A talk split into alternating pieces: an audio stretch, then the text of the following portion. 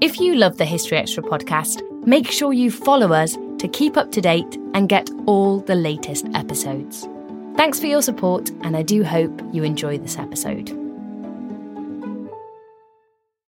Life is a highway, and on it there will be many chicken sandwiches.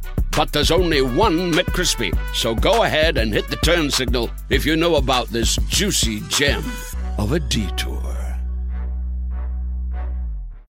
Evernorth Health Services, we believe costs shouldn't get in the way of life changing care, and we're doing everything in our power to make it possible. Behavioral health solutions that also keep your projections at their best? It's possible. Pharmacy benefits that benefit your bottom line? It's possible. Complex specialty care that cares about your ROI? It's possible. Because we're already doing it. All while saving businesses billions. That's Wonder made possible. Learn more at evernorth.com/wonder. Buzz around artificial intelligence is seemingly everywhere. Is your portfolio keeping up? Consider the Global X Artificial Intelligence and Technology ETF, ticker AIQ, which invests in dozens of stocks at the leading edge of this disruption. Investing involves risk, including possible loss of principal. Technology companies can be affected by rapid product obsolescence and intense industry competition. Before investing, carefully consider the fund's objectives, risks, charges, expenses, and more in the full or summary prospectus at globalxetfs.com. Read carefully. Distributed by SEI Investments Distribution Co.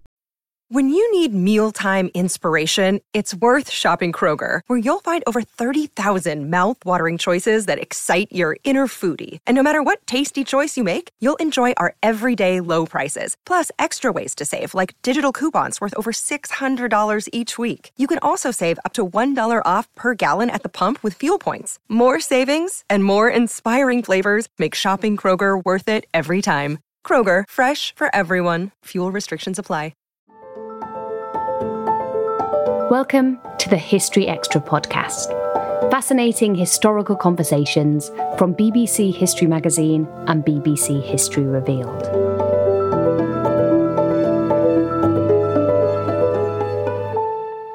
When Allied forces invaded Italy in September 1943, they hoped to be in Rome by Christmas. But by the end of the year, after four months of unrelenting warfare, the Italian capital was still 70 miles away. In his new book, an accompanying article for BBC History magazine, historian, author, and podcaster James Holland chronicles the opening months of the Italian campaign. Here he speaks to Rob Attar about this savage clash between the Allies and Nazi Germany.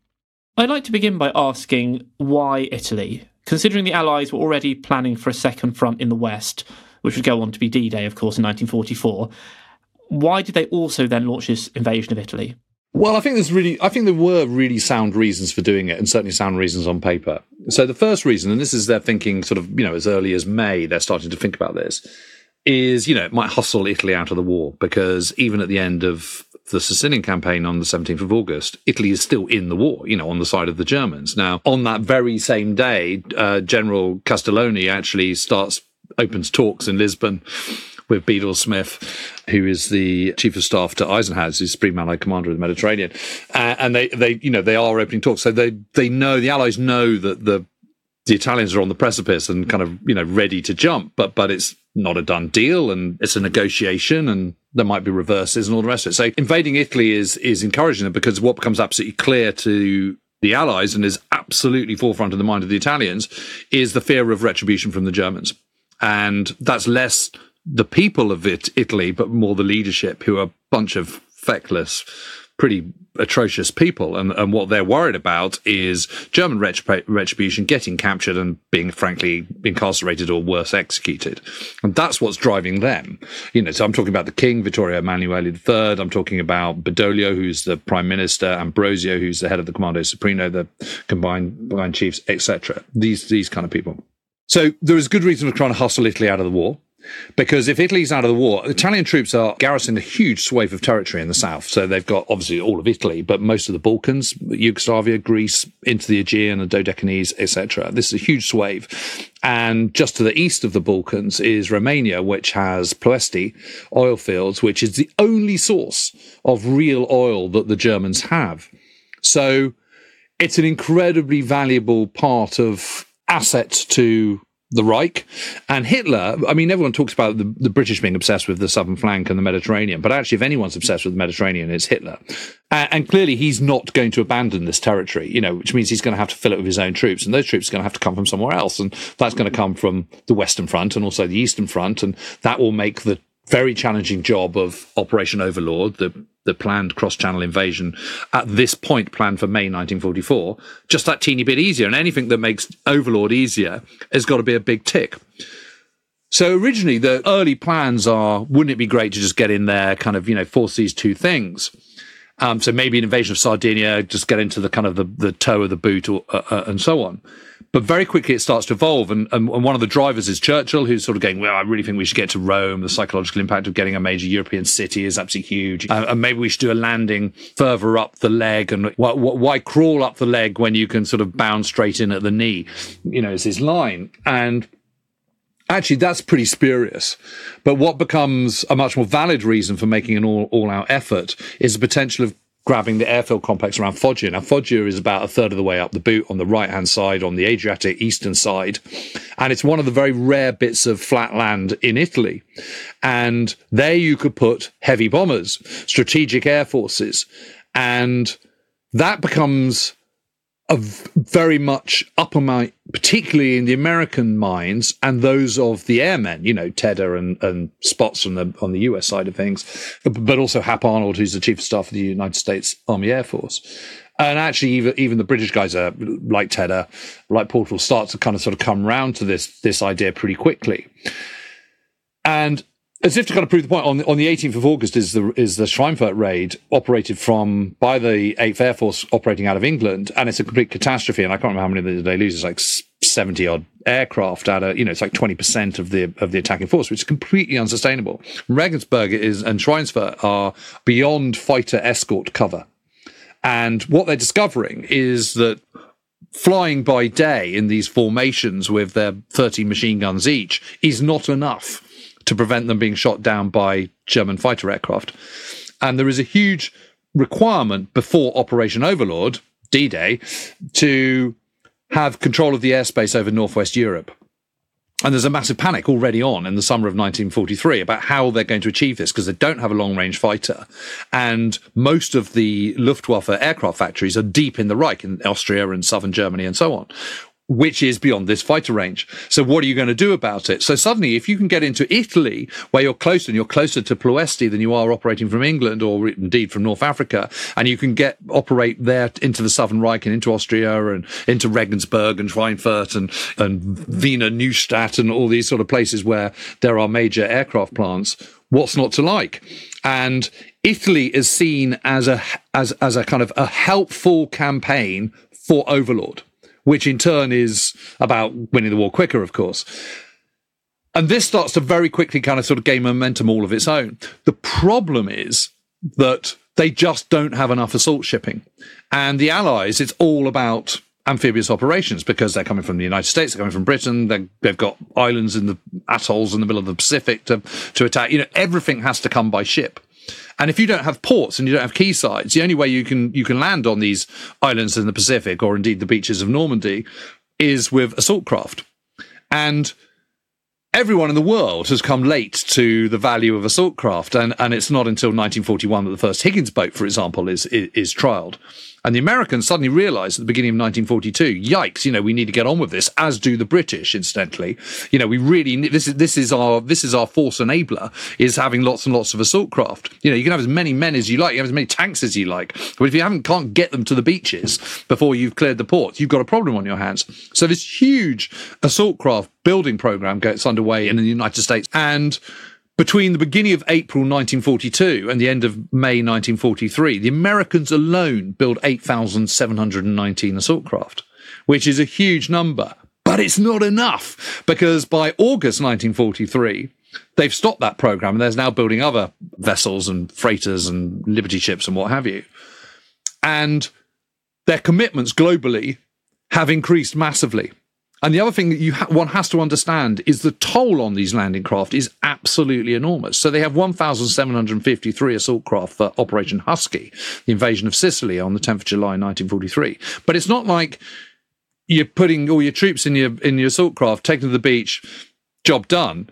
These things are beetling back the entire duration of the 38 day campaign. And every time they hit the beach, it's bam against that beach. And you know, the, the, the, door comes down, the ramp comes down, whether you're a landing ship, whether you're a landing craft tank, or whether you're just a, a Higgins boat or, you know, an LCA. Doesn't matter the size. The point is that, that the toll on these is absolutely enormous. I was actually, I was recently in a Higgins boat. They're really super basic. So when they're basic, that means they're quite easy to mend, but it also means there's quite a lot that can go, you know, quite easy for them to go wrong. You know, they're rough and ready. And so the maintenance of these assault craft, when you're giving them a punishing schedule, is absolutely huge. So after Sicily, lots of them are then get sent off to the Pacific and get sent back to the UK, which means there's not really very much left in the Mediterranean. And that's a massive problem because to go in all out into southern Italy, so much so that you can potentially capture Rome and, more importantly, the Foggia airfield complex requires a huge commitment of force. But you don't quite have enough to assure what you're doing is going to be successful. And, uh, and that is the rub. But you can see that the chiefs of staff, the Allied chiefs of staff, are starting to really. They've crossed a Rubicon. You know, they're psychologically it's now a big operation. It's it's it's it's a major invasion. It's not just a toe because if you just go into the toe, you've just got endless mountains, narrow roads.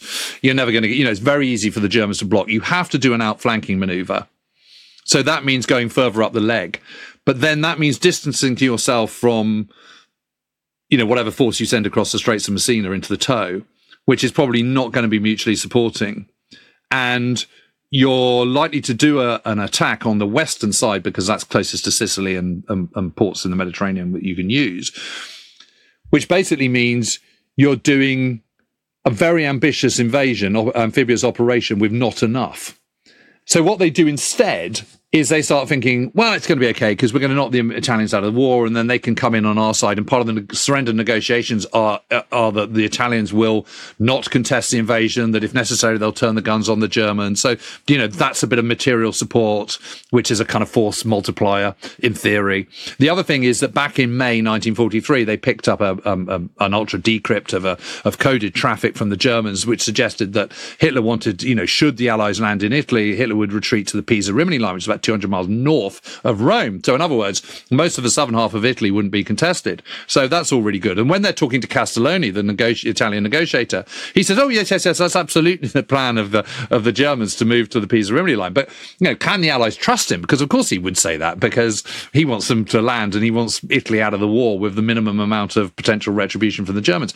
So, the Allies sort of clutch onto these two snippets that the Italians are going to help, that the Germans are going to retreat way north of Rome, when really there's not nothing like concrete evidence to suggest that is going to be the case.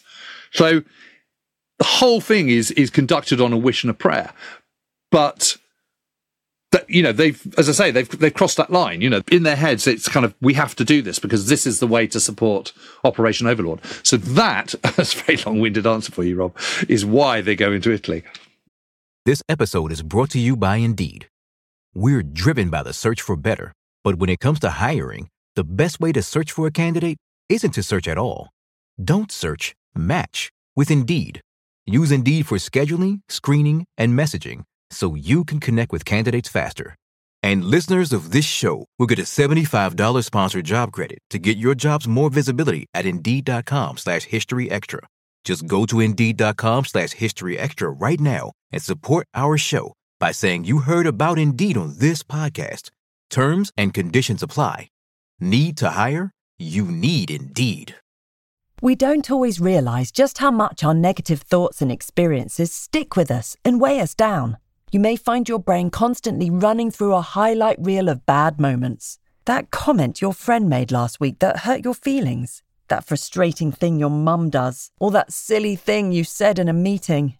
Maybe it's time to get it all off your chest, whether it's a tiny annoyance or something much bigger.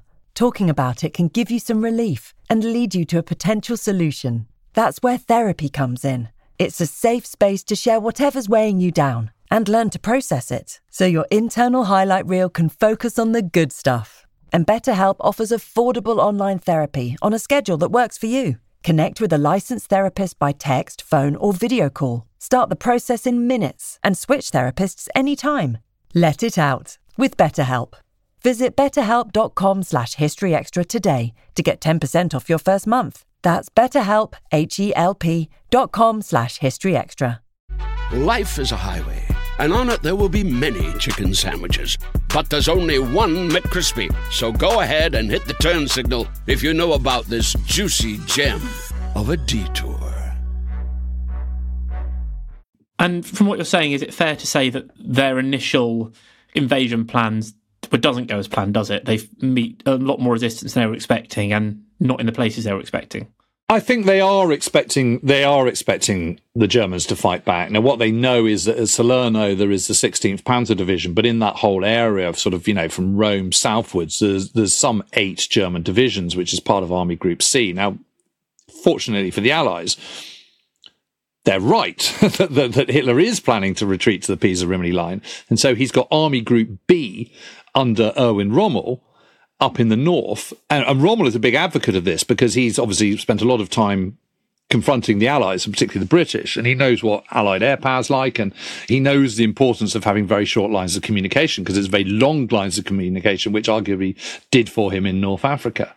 So he's all for kind of if you go north, then then you you're in the you, you can build an incredibly strong line between Pisa and Rimini, where it, which is where it's a sort of mountain to mountain, coast to coast, either side of the peninsula. You can make that an absolutely impregnable fortress line then you've got the Alps, you know, so you've got much shorter lines of communication coming through from, from, from the Reich.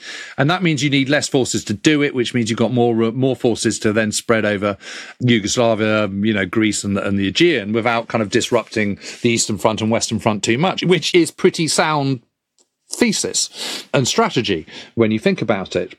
But it has kept Kesselring, who's been the commander in chief of German forces in the Mediterranean for quite a long time, since the end of 1941, in the south with Army Group C, and he's got these eight divisions. The Allies know these eight divisions are there, but they're not all around Salerno.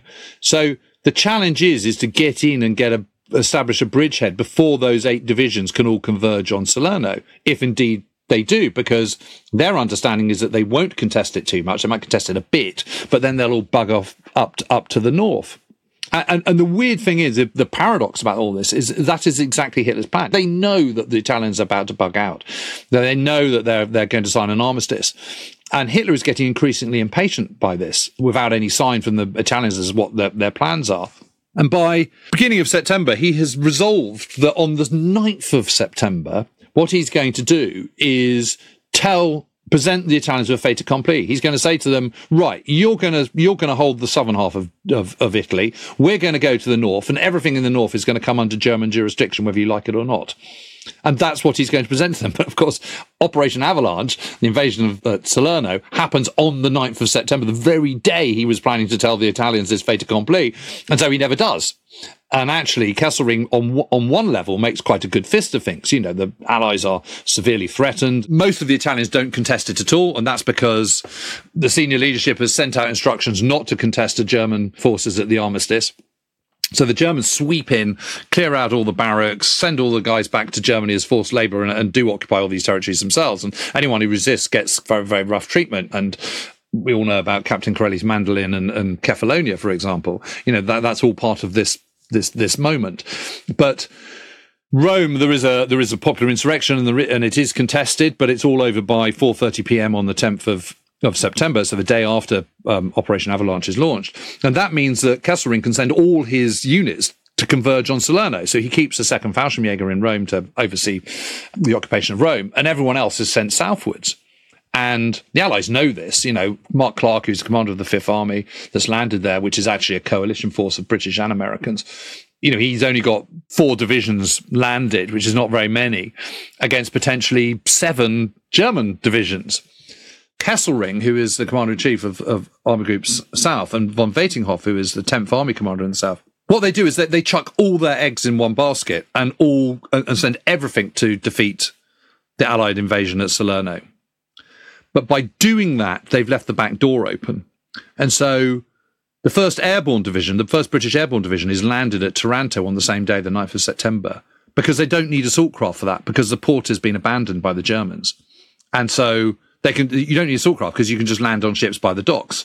And so they, you know, they get into Taranto, which is a major port, and then very quickly manage to get Brindisi and Bari because they haven't been contested. The only German troops in the southeast of, of Italy, in Apulia, are the 1st Fallschirmjäger Division, the 1st Parachute Division.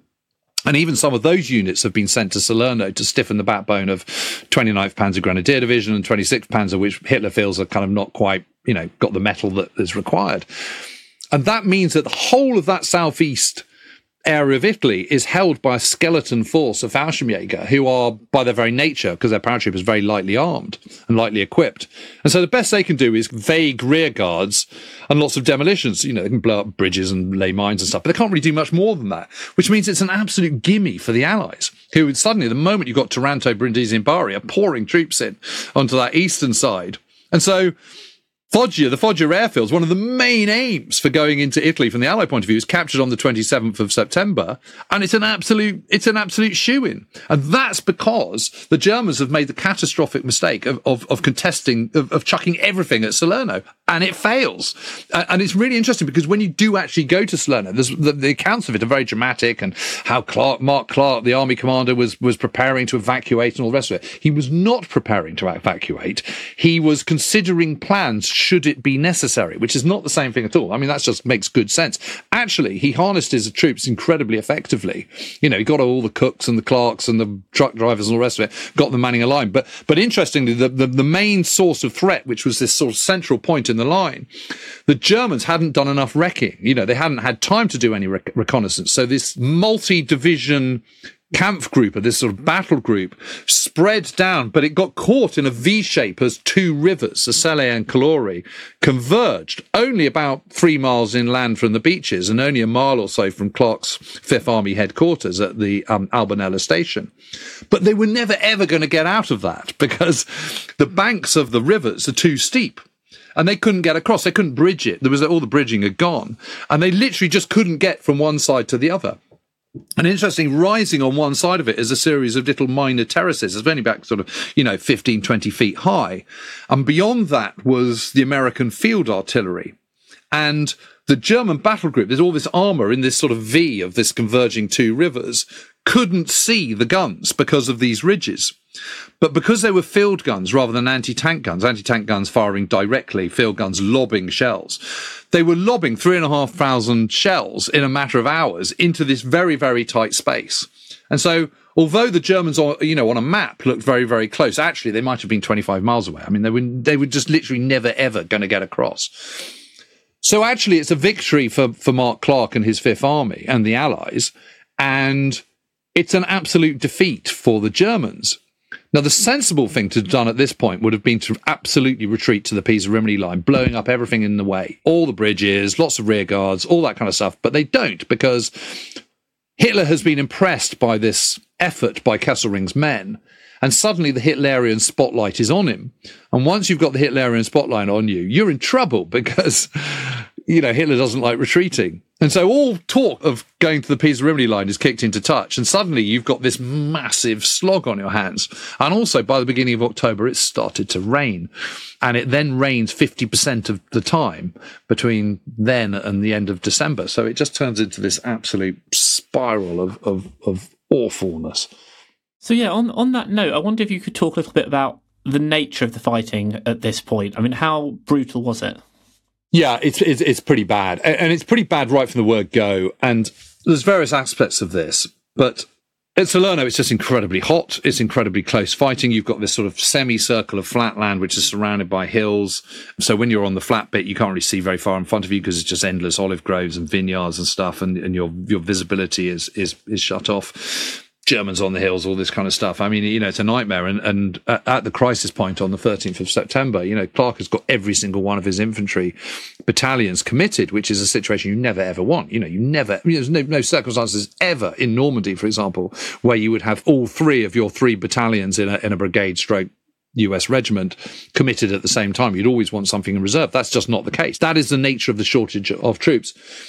As the rain comes in, what happens is that the normal advantages the Allies have in in mechanization and air power, all this of it, is slightly kind of neutered, and so it ends up being the poor bloody infantry, particularly that have to do the hard yards, and and a huge amount is expected of them, whilst at the same time they are building up their capacity to host four engine bombers at Foggia. So, for example, by the 25th of November 1943, a pipeline has been laid, which is 20 miles long and capable of transferring 160,000 gallons of high octane fuel every single day. That has been laid from the coast up to Foggia. And that comes at a, at a price, you know, because shipping is still short and, you know, because of the huge global reach and expectations and demands on the Allies.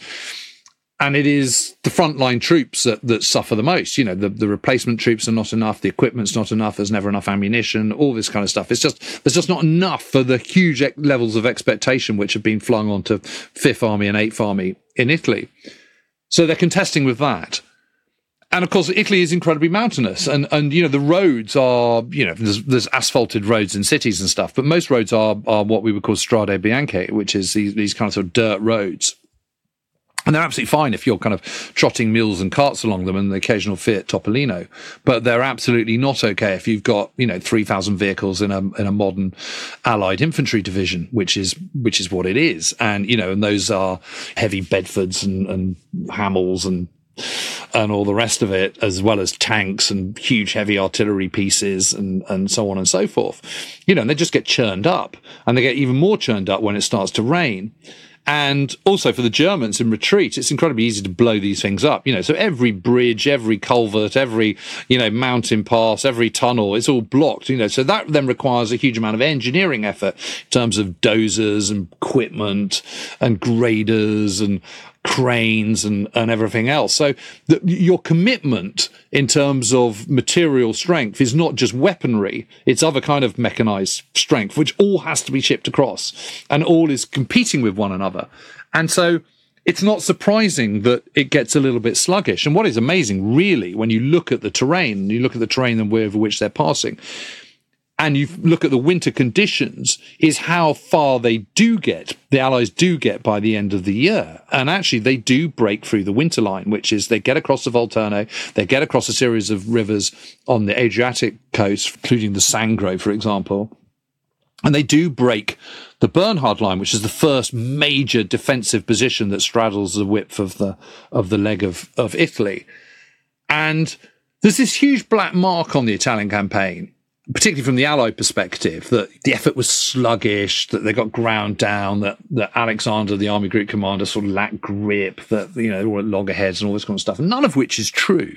And, and again, if you think about the four aims of the Italian campaign, get Italy out of the war, draw off lots of German troops, get the Foggia airfields and take Rome, only Rome eludes them. And I think you can argue and argue very convincingly that of the four aims, Rome is the least important. It has some psychological gains, but but in terms of material gain, it's doesn't offer anything really. It's Foggia is the absolute number one, and they've got it.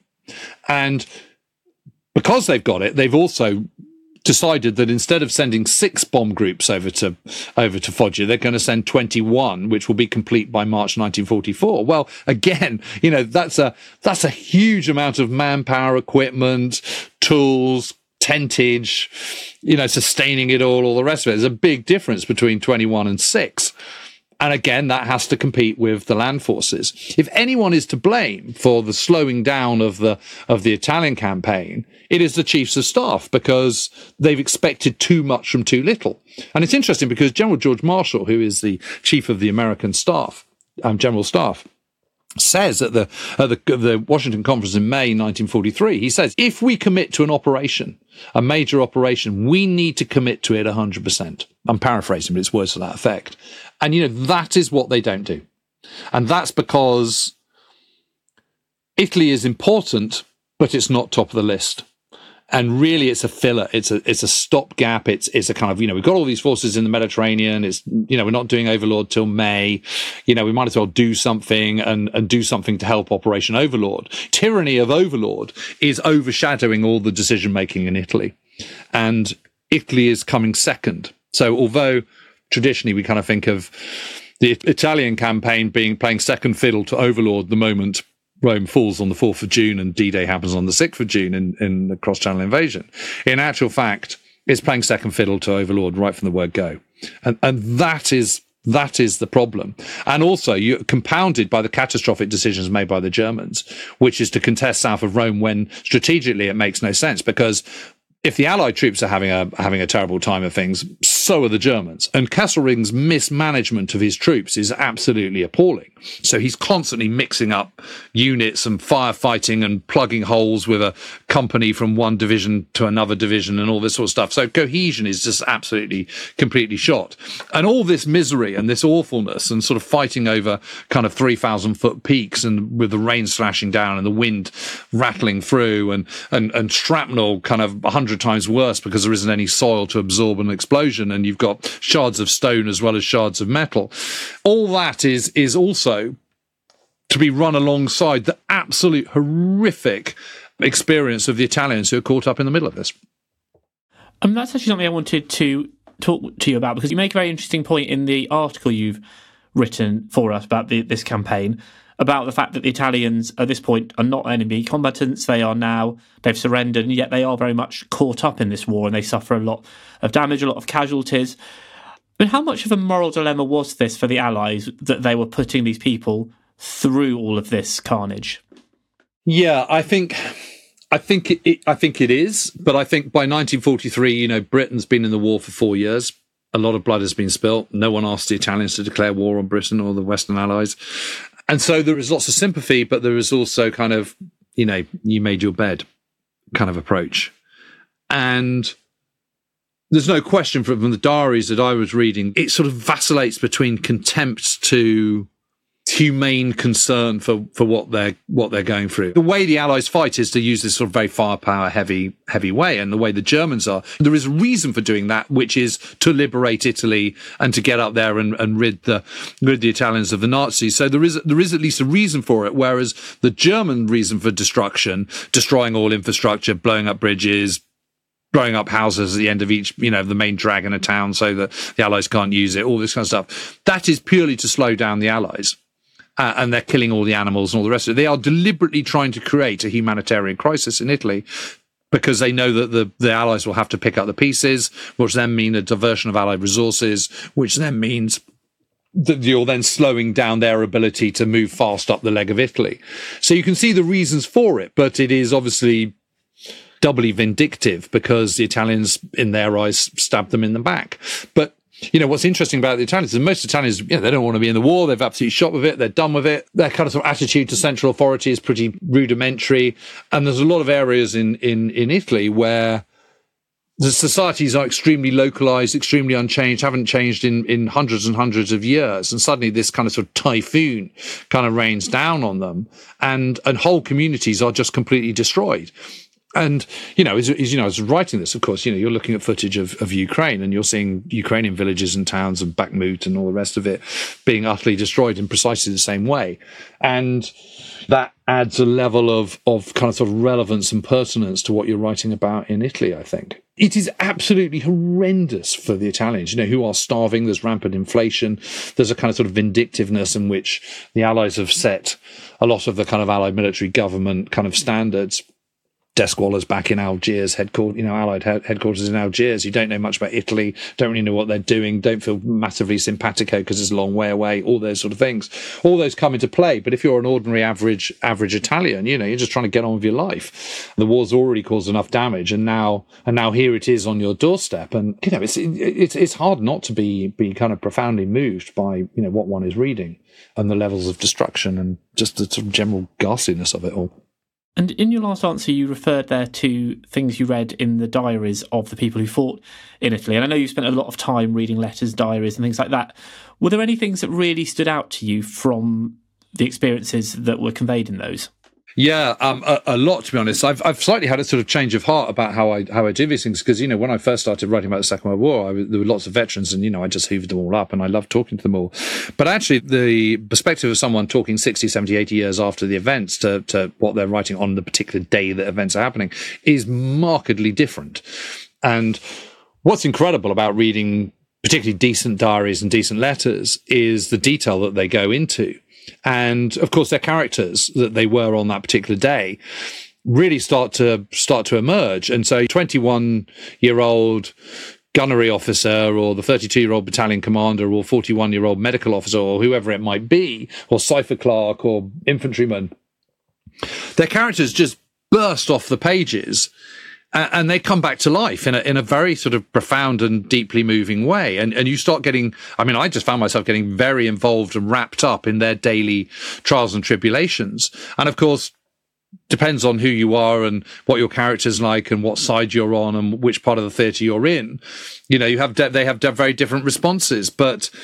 You know, one of the guys is a is a German battalion commander whose diary I was reading, a chap called Jörg Zellner, and you know, it's just full of, of angst and, and worry and concern for his family back in, in Augsburg. And, you know, why are they fighting the war and the war being so senseless and awful? But on the other hand, you know, seeing the ruins of an Italian village, and this is what we can expect in Germany. So, what else can I do but fight? You know, I'm fighting for my family above all, and all this sort of stuff. And then curse this stupid war, and why haven't we got more Luftwaffe? And you know, I'm going to take my boots off tonight because a shell isn't going to worry whether I'm wearing my boots or not. And you know, it's it's it's again, you you you can't help but like him and empathise with the awfulness of the experiences in which he finds himself and the privations he has to suffer. But equally so with a Canadian or British or American diary. I mean, the, the, dilemmas they're all facing, whether you be Mark Clark or whether you be a grunt on the ground, you know, they're really moving. Or, or indeed the testimonies of Italians, you know, who are trying to kind of make sense of this absolute mayhem and who know nothing. If you're living in Eboli, the time of Salerno invasion, you have no idea what the Germans are going to do. You don't know whether the Germans are going to come in and rape you or whether they're going to, you know, the Allies are going to destroy your town. You just don't know day to day what the end of the day holds for you. You don't know whether you'll be, be alive, whether you'll be dead, whether you'll be maimed, whether your house will be blown up. So it's, it's the constant uncertainty which has gone, of course, in a testimony 60 years on because you know what's happened. And obviously, when you're writing about them, self evidently, if you're including people that you're talking to after the war, they've survived. Whereas when you're writing about people who are writing letters and diaries, you don't know whether they're going to survive. They might die. And indeed, a number of them do or get wounded or whatever.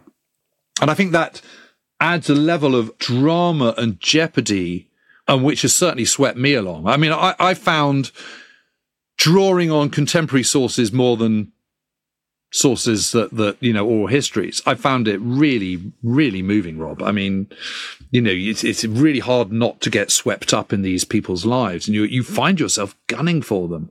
And and when they're upset you know it's hard not to feel their pain, you know, just, to, and I suppose it's, it's like anything, isn't it? You know, when you don't know someone, they're just a statistic, but when you know their story, they become, you know, they become flesh and blood, don't they? And I suppose as, you know, the wartime generation gets older and there are fewer of them left, this is, I suppose, the direction military history writing is going to be going in anyway for the Second World War. Yeah, I, I, I, guess so. I, you know, I like to think of myself less as a military historian, more as a historian of war, because I think, you know, conflict is about social history and political history and economic history as, and, and cultural history as much as it is about the military side of things. And, you know, when I always try with my books to do the kind of 360 sweep with, you know, somewhere like Italy, you know, include all the kind of civilian experiences too, too. I think uh, as a, as a writer and as a reader, what you want to do is you want to get as close to the action as you possibly can to transporting yourself to that, that remote mountain in the middle of Italy or that destroyed town or, or whatever it might be. You want to kind of, you want to have a sense of what was it like? You know, what, what are the smells, the sounds, the terrain, the experiences? The only way I think now, um, and I've, and I've just, you know, I've just changed my, my view on this. I, the only way you can get close to that is by looking at contemporary sources, I think. Uh, it has to have that kind of that immediacy. And it's interesting because, of course, you know, what they're worrying about on any given day in November 1943 is completely different to how they remember it 60, 70 years on. And they all obsess about food. They all obsess about letters coming in, particularly about letters. You know, got another letter today, didn't get another letter today, haven't had a letter for a week, you know, got three in a row, all this kind of stuff. You know, they all all of that is written down. They're constantly obsessed about what's going on in the air. Bombers coming over, got strafed again. Good to see our lads, our boy, our boys going over. You know, they they bombed the, the town up ahead. You know, glad I'm not a German under there. All that kind of stuff. You know, it's that kind of thing, and it's air power and letters that dominate their diaries in a way that does not dominate the conversation in the decades that follow in their memory. It's it's really really interesting. So, overall, having written this book, how do you think we need to view or perhaps rethink this campaign?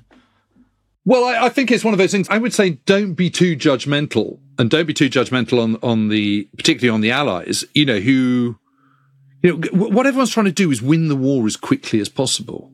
you know, whereas the German, what the Germans trying to do is kind of not lose the war as as as, as quickly as possible. So there's this huge clash, and it's it's not the fault of the guys on the ground that they're not being given the material support that other theatres are being given.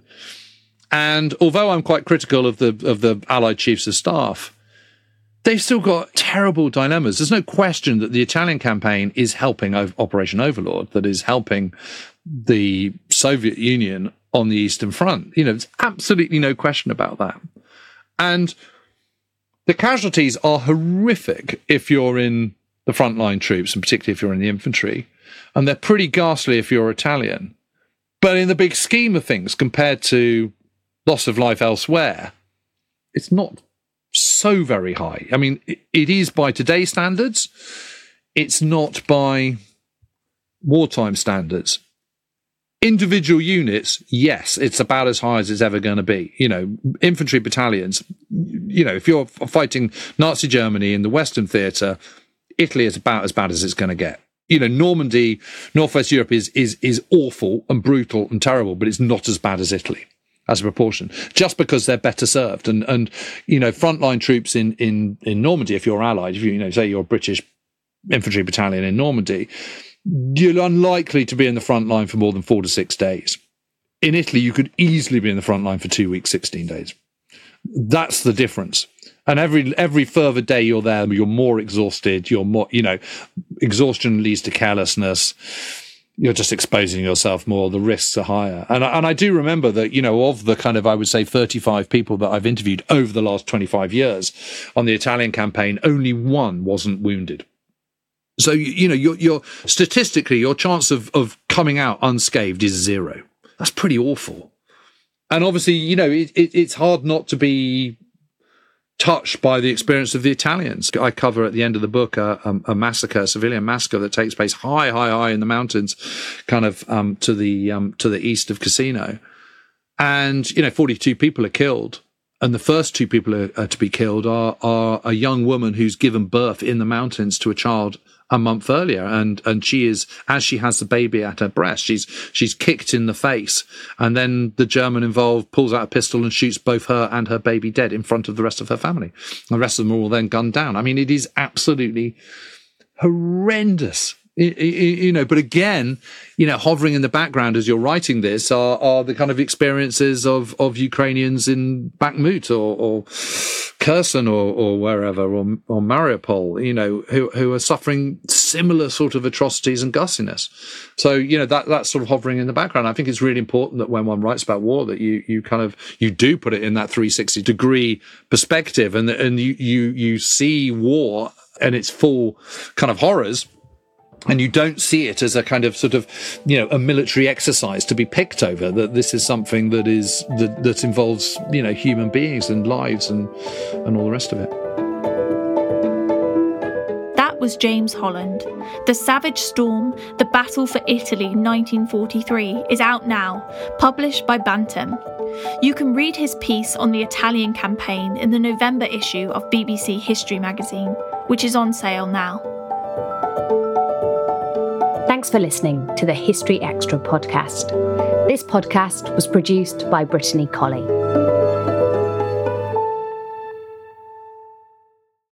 A collision between a Chinese jet and an American spy plane. He came and rammed into our left wing. With relations increasingly strained, what are the chances of things spinning out of control? The Western world was asleep.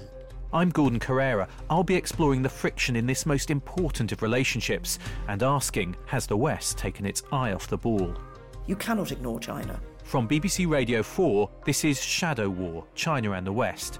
Listen wherever you get your podcasts.